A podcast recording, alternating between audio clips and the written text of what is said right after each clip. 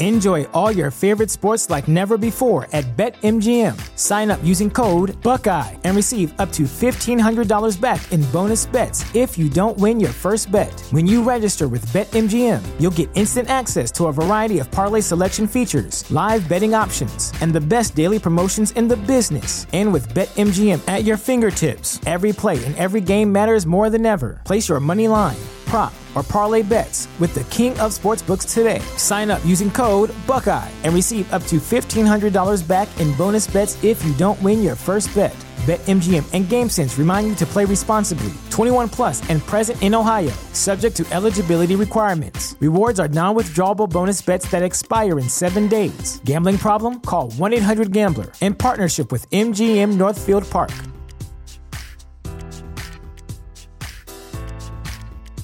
What's the easiest choice you can make? Window instead of middle seat? Picking a vendor who sends a great gift basket? Outsourcing business tasks you hate? What about selling with Shopify?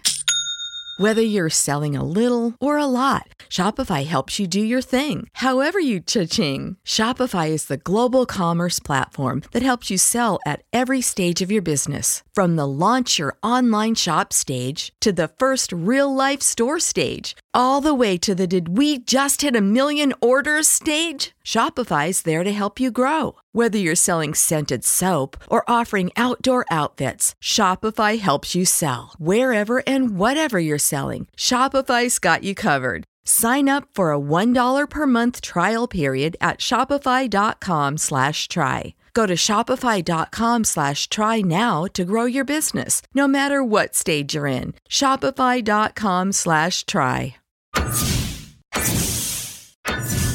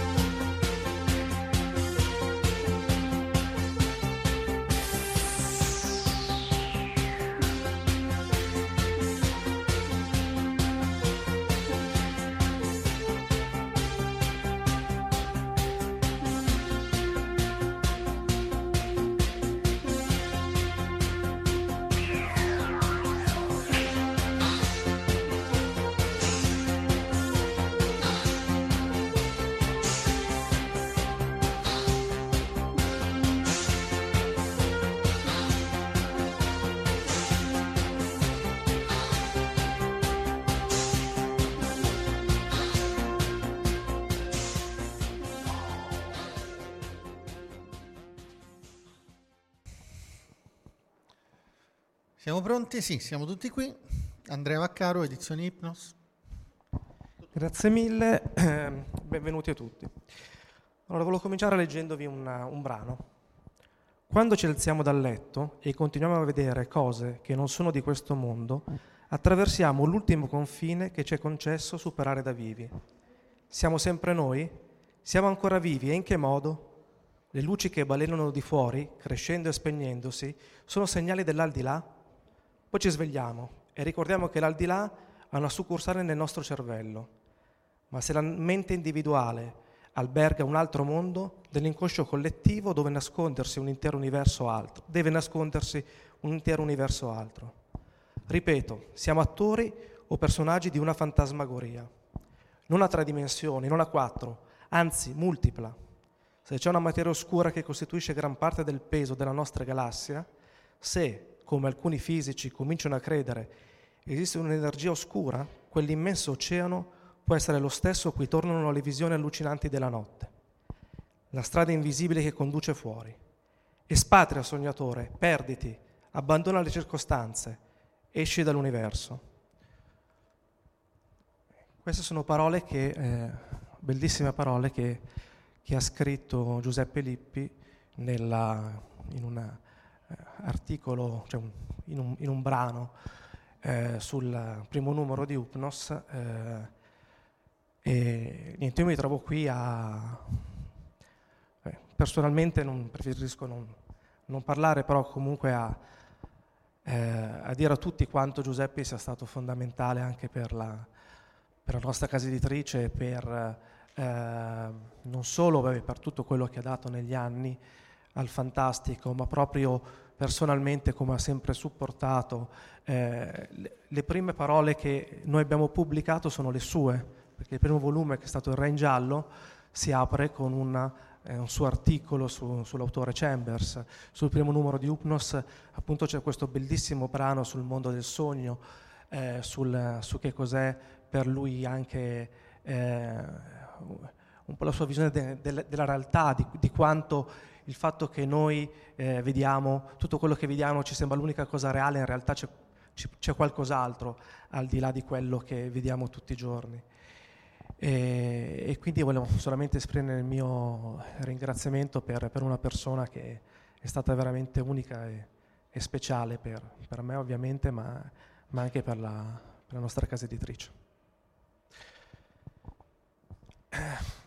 Detto questo, mh, mm, allora farò un, prima un brevissimo escurso su quelle che saranno le, le novità della casa editrice eh, e poi parleremo parle, novità a venire e poi parleremo invece delle novità eh, già arrivate. Eh, delle novità a venire sarò, sarò, molto breve.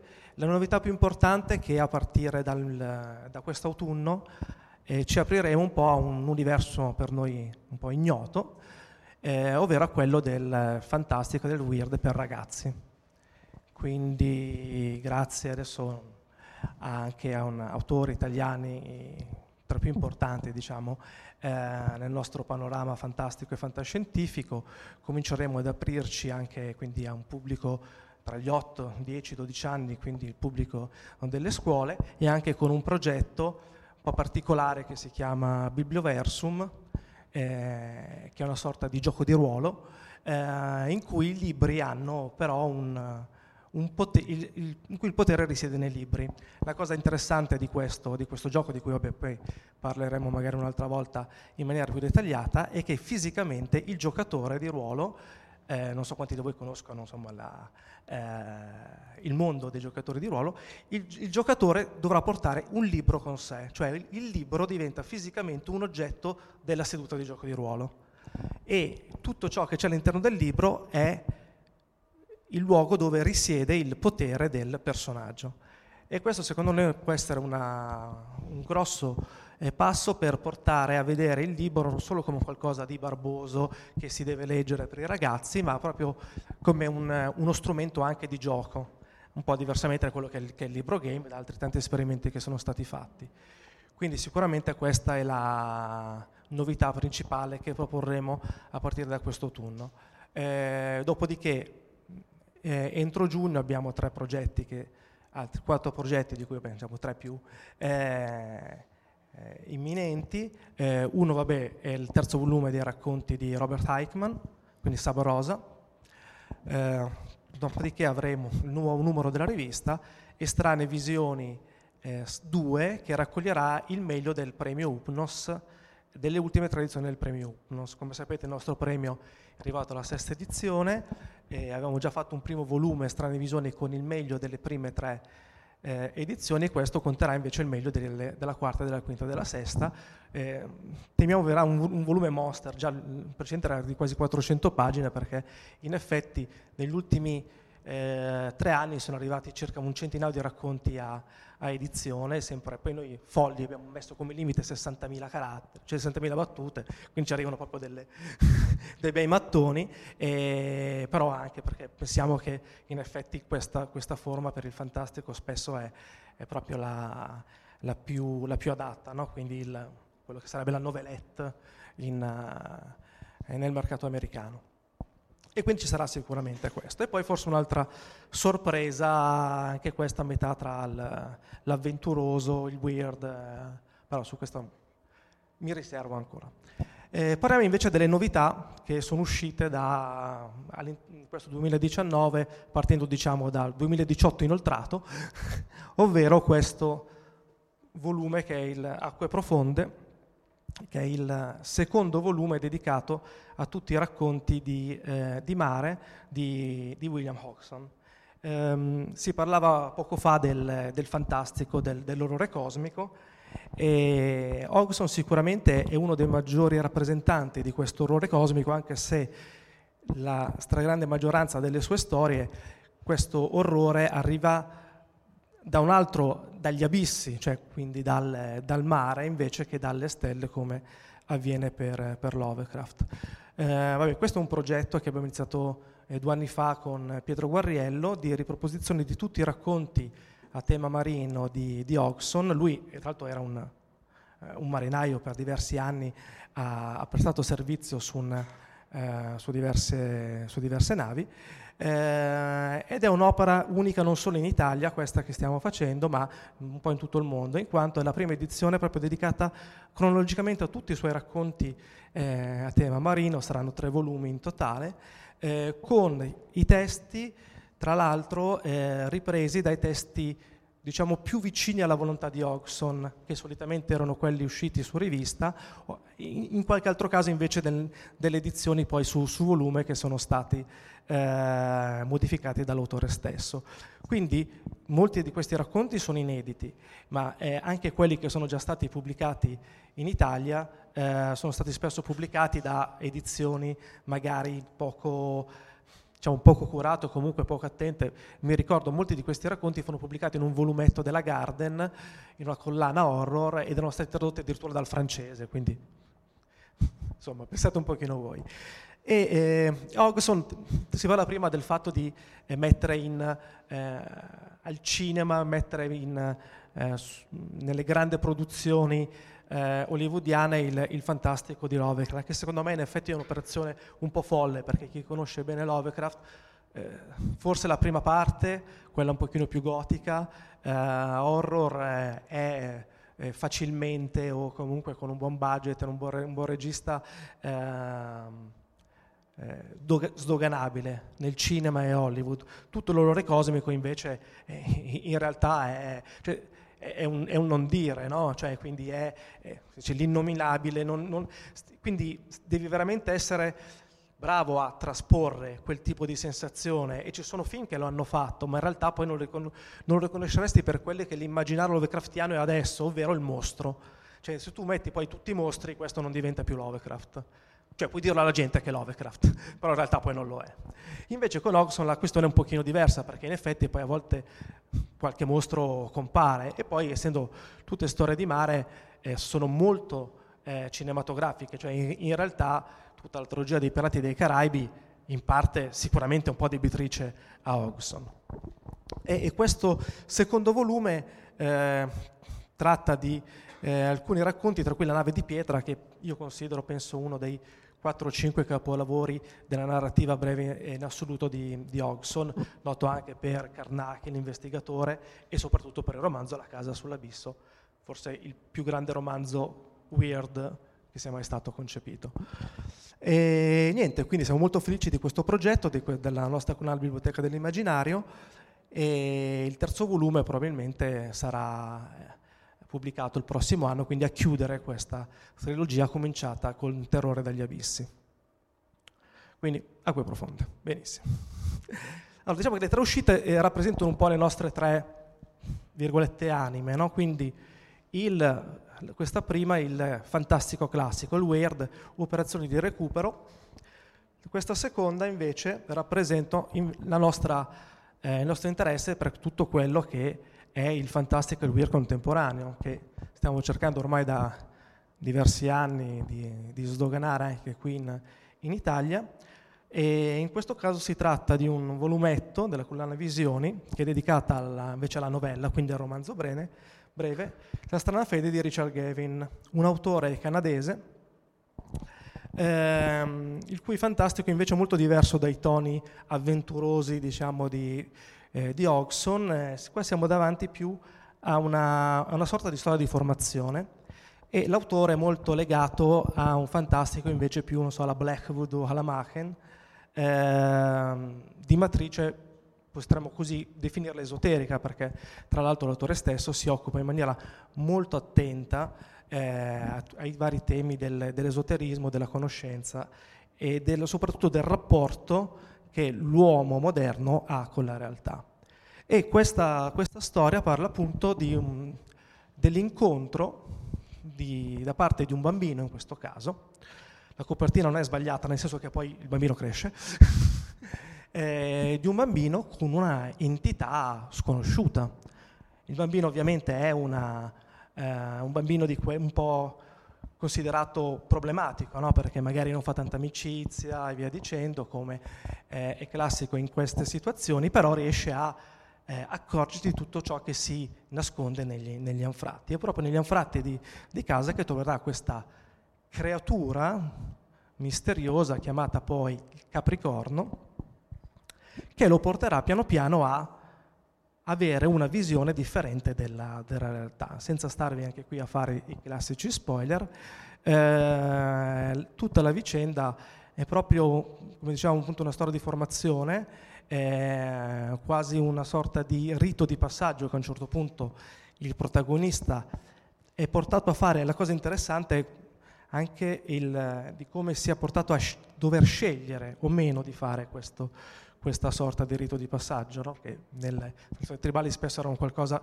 legato ovviamente alla, eh, a tutta una serie di eh, modalità che nella vita di una persona erano quasi già scritte, invece qui si tratta di una scelta che l'uomo comune deve fare, quasi come se ci spingesse l'autore a dire cerchiamo di accorgerci veramente di quello che ci sta intorno. Mm. E Richard Gavin insieme a Simon Stranzas eh, e altri autori, insomma, fa parte di questo nuovo weird fantastico che arriva proprio dal, dal Canada e molto spesso in generale dalle regioni fredde del, dell'America. Non dimentichiamo che di autori molto importanti, Livio Llewellyn, di cui abbiamo pubblicato La raccolta fornace, e soprattutto Lair Barron, che in Italia comincia a essere già abbastanza nota, abbiamo pubblicato noi La cerimonia, poi romanzo ripubblicato anche in, uh, in Urania Horror, eh, ispiratore in gran parte di True Detective e via dicendo, e sono originari dell'Alaska, quindi sì, Stati Uniti, però in realtà più Canada che Stati Uniti, perché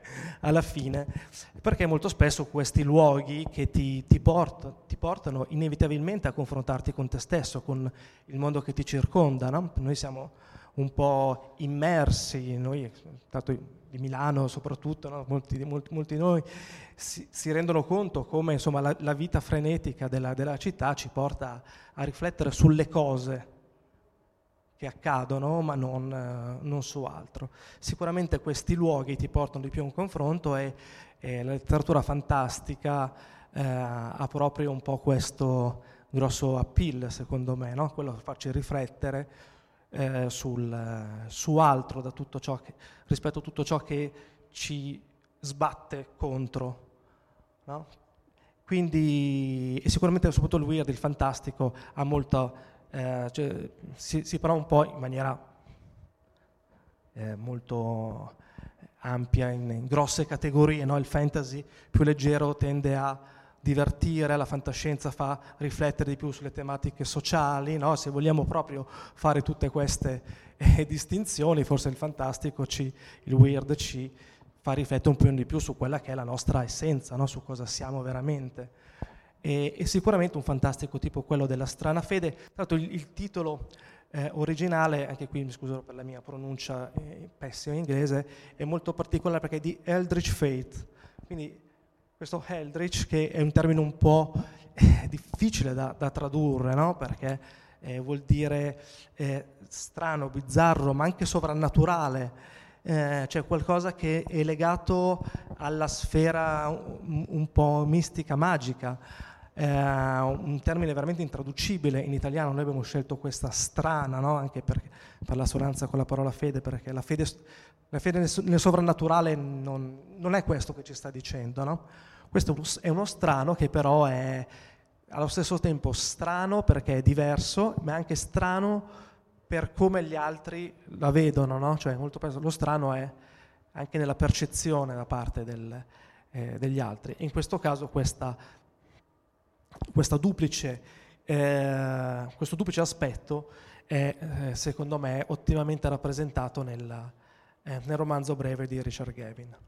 Eh, passiamo all'ultima novità, che è proprio ultimissima, nel senso che è uscito eh, quattro giorni fa, martedì. Quindi voglio dire, più nuovo di così, se può. Cronache dalla Valle Muria. Quindi dicevamo i tre aspetti, quindi il fantastico classico, eh, il fantastico, il weird internazionale contemporaneo e gli autori italiani che stiamo sempre più eh, accogliendo nel nostro catalogo. E questo Cristiano De Micheli è un autore con cui noi siamo venuti eh, a conoscenza grazie appunto al premio UPNOS con un racconto Cronache dalla Valle Muria che, eh, scusate, eh, materiali per una guida della Valle Muria eh, che ha vinto eh, insieme alla collana di Giulia Massini l'anno scorso il, um, il premio. Eh, sicuramente è un volume bizzarro, bizzarro essenzialmente perché ehm, è un fantastico, si, un weird in cui non siamo molto abituati, in quanto in, il suo vero obiettivo non è tanto far paura, ma quanto far riflettere e far ridere. Nel senso, l'arma del, eh, dell'ironia e della critica e via dicendo è una, eh, sicuramente una, una tu particolare che io riscontro molto raramente in questo tipo di letteratura esemplificativo appunto il premio, no? nel senso che di 100 racconti che mi arrivano, allora tutti, tutto buio, tutto tristi, tutto, eh, tutto, il mondo è brutto, mamma mia, mamma mia, queste cose qua. E poi alla fine hai l'illuminazione e leggi uno che sa scrivere benissimo, che riesce a dirti tante cose facendoti anche sorridere. Una cosa difficilissima, difficilissima. Cristiano Di Micheli è un attore veramente maturo, parte che comunque non è proprio di primo pelo, è del 75, quindi non è un, un, un ragazzino, un autore genovese, eh, tanto come Ivo Torello, l'altro autore che abbiamo pubblicato in questa collana, quindi una sorta di scuola genovese che pian piano del fantastico si sta quasi formando. Già pubblicato un romanzo per ragazzi molto bello, Melasia, per, per Rizzoli, qualche anno fa, e, e quindi ci parla di questa Valle Muria. Quindi che cos'è la Valle Muria? Mi rallaccio anche al discorso che si era fatto della costruzione dei mondi fantastici. No? Allora, la Valle Muria è un luogo fantastico, nel senso che è un luogo irraggiungibile, come da un certo punto di vista, come ci dice all'inizio l'autore, eh, ma è un luogo fortemente inserito all'interno della realtà, perché si trova negli Appennini. E è un, un luogo in cui eh, le vicende più bizzarre che vanno dalla storia classica di fantasmi alla, alla casa infestata, quindi diciamo al, un po' quello che è il classico eh, del, i classici temi del fantastico vengono inseriti all'interno di una tradizione eh, regionale come appunto quella della, dell'Appennino Ligure e via dicendo. Eh, basta dire quali sono eh, quanto il, l'autore stesso ha indicato come i suoi, virgolette, numi tutelari. Eh, sì, Poe, sì, Montague James, ma anche eh, ovviamente Borges, che è molto presente soprattutto nella struttura dei racconti, nell'estrema cura nei dettagli, nella citazione del, eh, quasi da, da saggio no? del, dei luoghi, delle, delle, situazioni, sino ad Achille Campanile, quindi uno dei eh, maestri della, della, della, letteratura italiana, eh, soprattutto appunto delle, uno dei migliori manipolatori dell'ironia, diciamo. Eh, e quindi noi qui scopriremo una cosa tipo che cos'è la birta odlata. Cos'è la birta odlata? La birta odlata. In realtà scopriremo subito, ce lo dice l'autore, che in realtà poi è un termine dialettare che vuol dire la scalogna, no? insomma un po' la, la mala sorte, ma è anche qualcos'altro di più fisico. Oppure si parla del pappagufo, una, una creatura anche qui misteriosa. Oppure se a un certo punto ci si interroga, ma chi ha inventato la passeggiata? Perché un conto è camminare, ma un conto è passeggiare. Quindi come vedete tutte delle, eh, delle situazioni che a un, certo punto di, vin- di, vista si intersecano, no? quindi eh, letteratura fantastica, però in realtà è anche eh, molto realistico nella eh, proposizione appunto dei luoghi. Cioè, leggo la quarta, velocemente la quarta di copertina. Da Genova o da qualunque altra località civile sono tre le strade per raggiungere la Valle Muria. Il confine non è indicato da nessun cartello, eppure quando lo si supera è difficile non accorgersene. Il paese diventa subito più cupo e selvaggio, boscaglie intricate si arricciano sui versanti della gola tortuosa scavata dal Rio Aneto, mentre le montagne, dalle cime tipicamente coperte di nebbia, incombono opprimenti. Valle Muria, che ci spiega ovviamente eh, la parola latina lemures, no? come diceva Plinio, ix sunt lemures, eh, sono gli spettri, no? quindi Uh, quindi una regione infestata da spettri e via dicendo, ma soprattutto una regione in cui noi possiamo immergerci.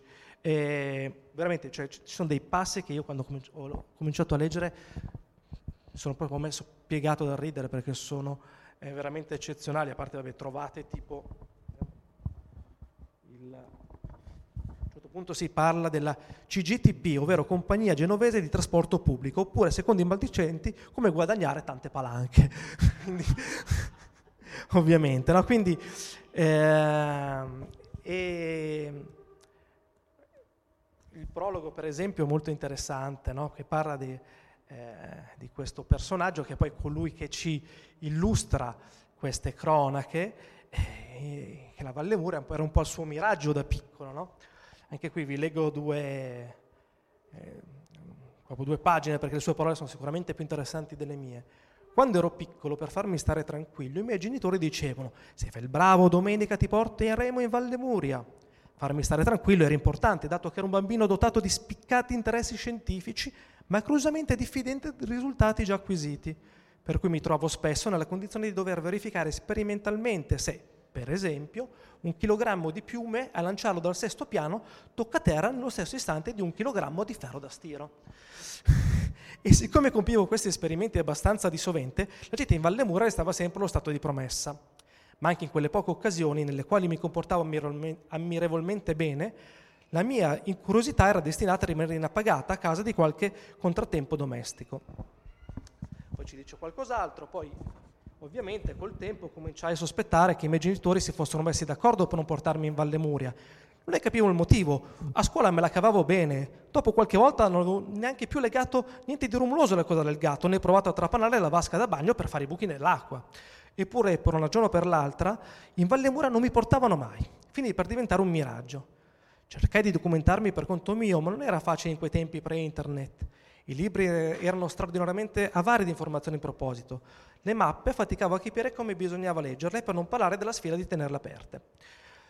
Pensavo, aspettate che diventi grandi e ci tornerò da solo in Valle Muria. Invece sembra che un destino avverso me lo impedisca, anche adesso che ho 44 anni. Venerdì, per esempio, dico a mia moglie, domenica andiamo in Valle Muria. Ma certo, tesoro, dice lei. Prendiamo la macchina e via, si parte alle 7. Ma certo, tesoro, ripete. Sabato sera prepariamo tutto l'occorrente, mettiamo cani e bambini a letto e ci corichiamo presto. Nel bagno, mentre mi lavi i denti, mi osservo nello specchio. Domani a quest'ora mi dico sarò stato in Valle Muria. Perfino il riflesso sembra impaziente. Vado a letto che mi tremano le gambe e sogno. Sogno sempre la sera prima di una progettata gita in Valle Muria. Sogno una valle stretta, labirintica, che punta inesorabilmente verso l'interno luogo di nebbie e boschi aggrovigliati che ricoprono come una muffa i versanti abbandonati delle montagne, di paesini sprofondati nel torpore, interminabili domeniche di provincia. Sogno empori che vendono i prodotti più ambiti della mia giovinezza, ma mi trovo ad arrivarci all'orario di chiusura. Sono che sono già stato in Valle Muria e ne sono rimasto deluso, oppure perdutamente rapito. Una volta ho sognato che Valle Muria era il nome che mia figlia dà allo sgabuzzino delle scope. Poi la domenica mattina mi sveglio e diluvia, oppure qualcuno ha la febbre o il mal di denti, può essere la macchina che non parte, la sveglia che non suona. A colazione dico a mia moglie in tono bellicoso, però domenica prossima? E lei con un sorriso pieno di dolcezza, ma certo tesoro. Quindi, come vedete, le sue parole sono sicuramente più efficaci delle mie. E ho... Sono fuori di 10 secondi, scusatemi. E niente, quindi queste sono le nostre novità eh, e sono ovviamente tutte acquistabili lì al, al, nostro banchetto. E avete qualche domanda brevissima, proprio con risposte altrettanto brevi che cercherò di dare.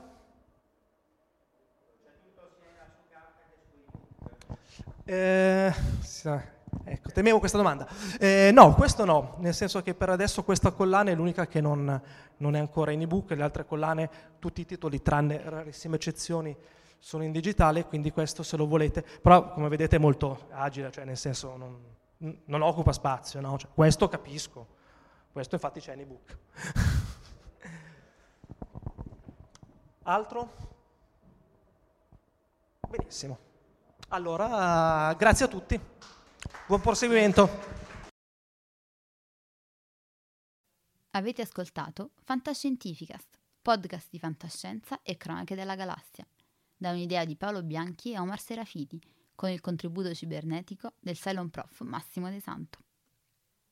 Potete seguirci ed interagire con noi sul nostro sito fantascientificast.it, su Facebook alla pagina Fantascientificast su Twitter sul profilo at fantascicast, sul nostro canale Telegram t.me slash fantascientificast, sulla nostra community Telegram t.me slash fsccommunity. Se siete particolarmente timidi, potete utilizzare la vecchia, cara e affidabile posta elettronica, scrivendoci all'indirizzo redazione at fantascientificas.it.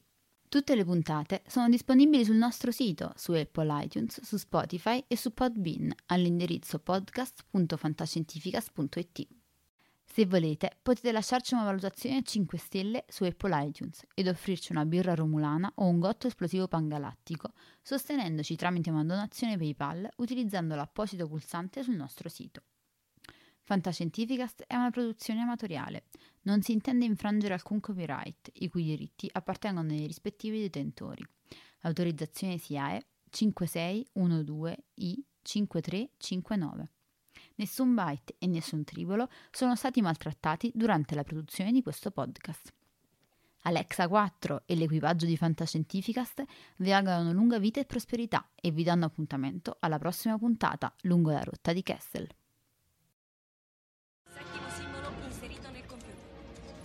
Blocco 1 pronto.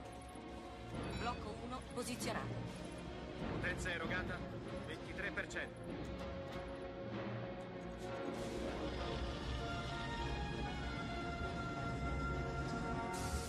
Così. Blocco 2 è pronto. Attivato. Blocco 2 posizionato. Siamo al 35%. Arme rosse, evacuare l'area intorno allo Stargate. Liberate l'area, torniamo da voi, chiudere porta. Andiamo, sbrigate! C'era quello sotto la grande pietra? Sì.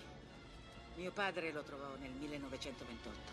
È fatto di un minerale che non si trova sulla Terra.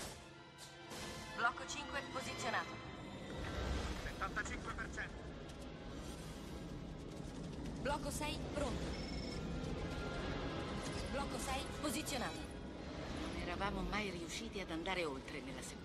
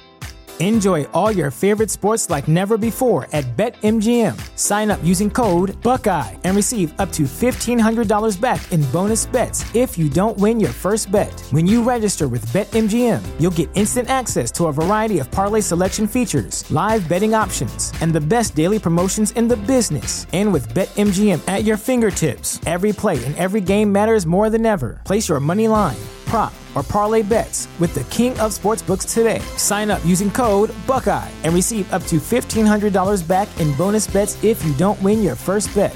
BetMGM and GameSense remind you to play responsibly. 21 plus and present in Ohio, subject to eligibility requirements. Rewards are non withdrawable bonus bets that expire in seven days. Gambling problem? Call 1 800 Gambler in partnership with MGM Northfield Park.